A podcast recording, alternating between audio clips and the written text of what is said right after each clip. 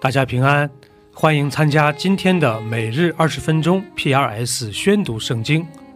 跟着我们三百五十七天的进度，我们一年就可以至少读完一遍圣经。生命记是摩西五经的最后一卷，可分为四个部分。第一部分是一到三章，摩西回顾了以色列民在旷野四十年里发生的故事。第二部分是四到十一章，摩西在这里呼吁新一代的以色列民要遵行神的律法。第三部分是十二到二十六章，详细记录了关于以色列民敬拜神和过圣洁生活的律例。第四部分是二十七到三十四章，是摩西最后的警告和预言，以及他与约书亚的交接。这就是生命记的主要框架。第二十三章：凡外甥受伤的或被阉割的。不可入耶和华的会，私生子不可入耶和华的会，他的子孙直到十代也不可入耶和华的会。亚门人或是摩押人不可入耶和华的会，他们的子孙虽过十代也永不可入耶和华的会，因为你们出埃及的时候，他们没有拿食物和水在路上迎接你们。又因他们雇了米索坡大米的皮多人比尔的儿子巴兰来咒诅你们。然而耶和华你的神不肯听从巴兰，却使那咒诅的言语变为祝福的话，因为耶和华你的神爱你，你一生一世永不可求他们的平安和他们的利益，不可憎恶以东人。因为他是你的弟兄，不可憎恶埃及人，因为你在他的地上做过寄居的。他们第三代子孙可以入耶和华的会。你出兵攻打仇敌，就要远避诸恶。你们中间若有人夜间偶然梦遗不洁净，就要出到营外，不可入营。到傍晚的时候，他要用水洗澡。直至日落了，才可以入营。你在营外也该定出一个地方作为便所。在你器械之中，当预备一把锹。你出营外便溺以后，用以铲土，转身掩盖。因为耶和华你的神常在你营中行走，要救护你，将仇敌交给你。所以你的营理当圣洁。免得他见你那里有污秽，就离开你。若有奴仆脱了主人的手，逃到你那里，你不可将他交付他的主人。他必在你那里与你同住，在你的诚意中，要由他选择一个所喜悦的地方居住。你不可欺负他。以色列的女子中不可有妓女。以色列的男子中，不可有卵童。娼妓所得的钱，或卵童所得的价，你不可带入耶和华你神的殿还愿，因为这两样都是耶和华你神所憎恶的。你借给你弟兄的，或是钱财，或是粮食，无论什么可生利的物，都不可取利。借给外邦人可以取利，只是借给你弟兄不可取利。这样，耶和华你神必在你所去得为业的地上，和你手里所办的一切事上赐福于你。你向耶和华你的神许愿，偿还不可迟延，因为耶和华你的神必定向你追讨，你不偿还就有罪。你若不许愿，倒无罪。你嘴里所出的，就是你口中应许、甘心所献的，要照你向耶和华你神所许的愿，谨守遵行。你进了邻舍的葡萄园，可以随意吃饱了葡萄，只是不可装在器皿中。你进了邻舍站着的禾架。可以用手摘穗子，只是不可用镰刀割取禾架。第二十四章。人若娶妻以后，见他有什么不合理的事，不喜悦他，就可以写休书交在他手中，打发他离开夫家。妇人离开夫家以后，可以去嫁别人。后夫若恨恶他，写休书交在他手中，打发他离开夫家，或是娶她为妻的后夫死了。打发他去的前夫，不可在妇人玷污之后再娶她为妻，因为这是耶和华所憎恶的。不可使耶和华你神所赐为业之地被玷污了。新娶妻之人不可从军出征，也不可托他办理什么公事，可以在家清闲一年。使他所娶的妻快活，不可拿人的全盘磨石或是上磨石做当头，因为这是拿人的命做当头。若遇见人拐带以色列中的一个弟兄，当奴才待他，或是卖了他，那拐带人的就必致死，这样便将那恶从你们中间除掉。在大麻风的灾病上，你们要谨慎，照祭司立伟人一切所指教你们的，留意遵行。我怎样吩咐他们，你们要怎样遵行。当纪念出埃及后，在路上，耶和华你神向米利暗所行的事，你借给邻舍，不拘是什么，不可进他家拿他的当头。要站在外面，等那向你借贷的人把当头拿出来交给你。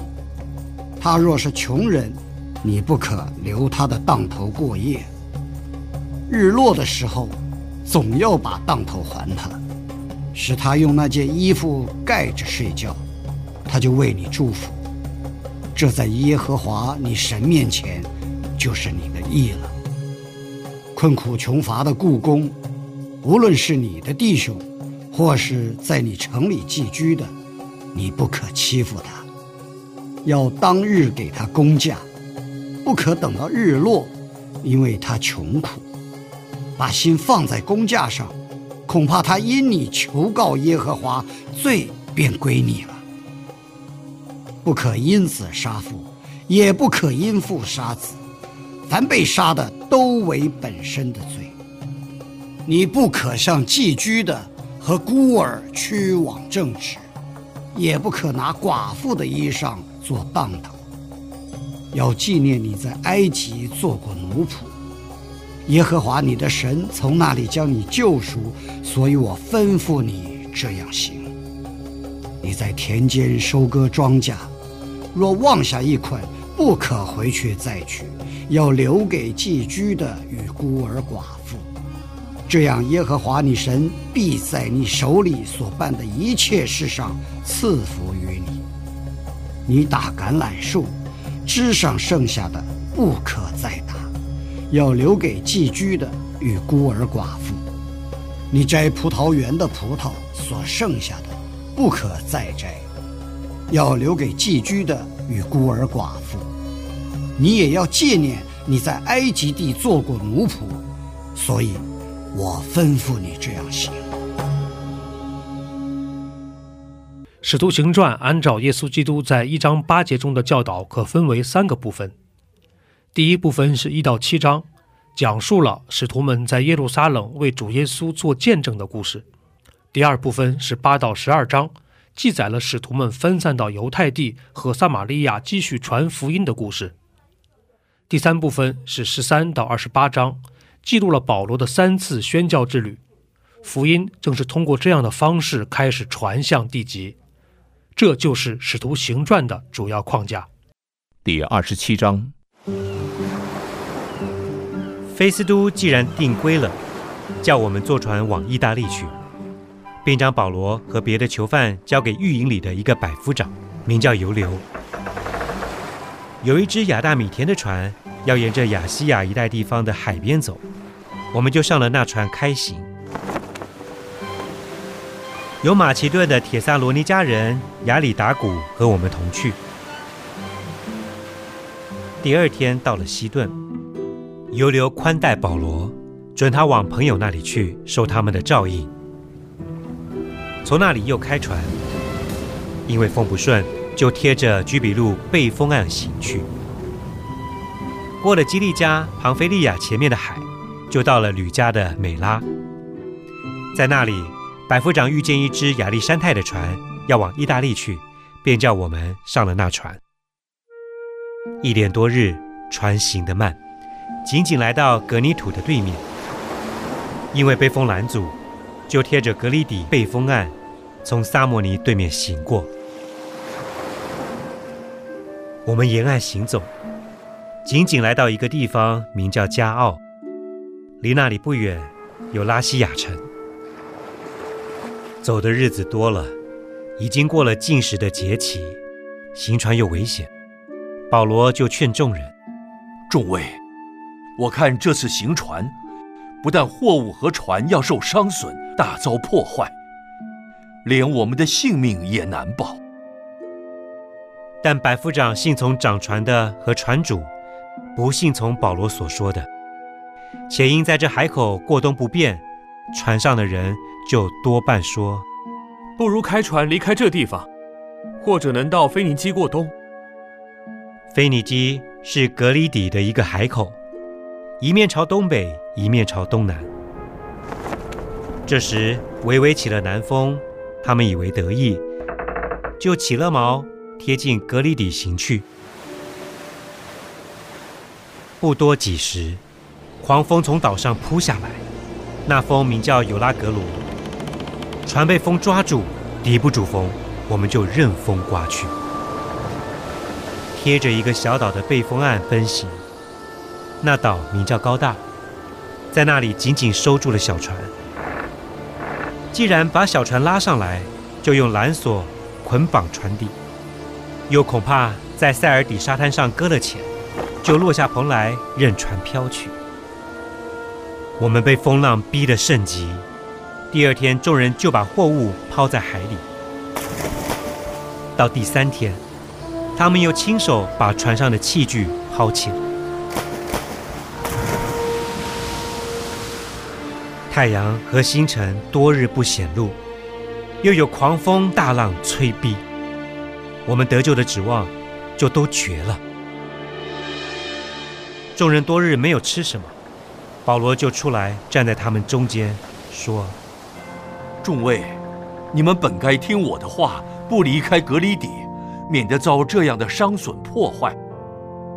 现在我还劝你们放心，你们的性命一个也不失丧，唯独失丧这船。因我所属所侍奉的神，他的使者昨夜站在我旁边说：‘保罗，不要害怕。’”你必定站在该撒面前，并且与你同船的人，神都赐给你了。所以众位可以放心，我信神，他怎样对我说，事情也要怎样成就。只是我们必要撞在一个岛上。到了第十四天夜间，船在亚底亚海飘来飘去，约到半夜。水手以为渐近旱地，就探深浅，探得有十二丈。稍往前行，又探深浅，探得有九丈。恐怕撞在石头上，就从船尾抛下四个锚，盼望天亮。水手想要逃出船去，把小船放在海里，假作要从船头抛锚的样子。保罗对百夫长和兵丁说：“这些人若不等在船上，你们必不能得救。”于是兵丁砍断小船的绳子，由他飘去。天渐亮的时候，保罗劝众人都吃饭。你们悬望忍饿，不吃什么，已经十四天了。所以我劝你们吃饭，这是关乎你们救命的事。因为你们个人连一根头发也不至于损坏。保罗说了这话，就拿着饼，在众人面前祝谢了神，擘开吃。于是他们都放下心，也就吃了。我们在船上的共有二百七十六个人，他们吃饱了，就把船上的麦子抛在海里，为要叫船轻一点。到了天亮，他们不认识那地方，但见一个海湾有岸可登，就商议能把船拢进去不难。于是砍断缆索，弃锚在海里，同时也松开舵绳，拉起头篷，顺着风向岸行去。但遇着凉水夹流的地方，就把船搁了浅，船头浇住不动。船尾被浪的猛力冲坏，兵丁的意思要把囚犯杀了，恐怕有覆水脱逃的。但百夫长要救保罗，不准他们任意而行，就吩咐会覆水的跳下水去先上岸，其余的人可以用板子或船上的零碎东西上岸。这样，众人都得了救，上了岸。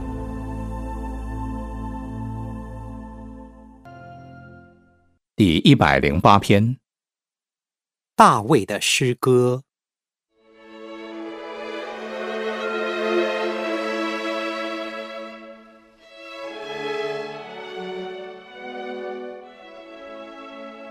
神呐，我心坚定，我口要唱诗歌颂。琴瑟呀，你们当行起。我自己要及早行起，耶和华呀，我要在万民中称谢你，在列邦中歌颂你，因为你的慈爱大过诸天，你的诚实达到穹苍。神啊，愿你崇高过于诸天，愿你的荣耀高过全地。求你应允我们，用右手拯救我们，好叫你所亲爱的人得救。神已经指着他的圣洁说：“我要欢乐，我要分开事件丈量舒歌谷。基列是我的，马拿西是我的，以法莲是护卫我头的，犹大是我的杖。”摩押是我的沐浴盆，我要向以东抛鞋，我必因圣非利士呼喊。谁能领我进坚固城？谁能引我到以东地？神啊，你不是丢弃了我们吗？神啊，你不和我们的军兵同去吗？求你帮助我们攻击敌人。因为人的帮助是枉然的，我们倚靠神才得施展大能。因为践踏我们敌人的，就是他。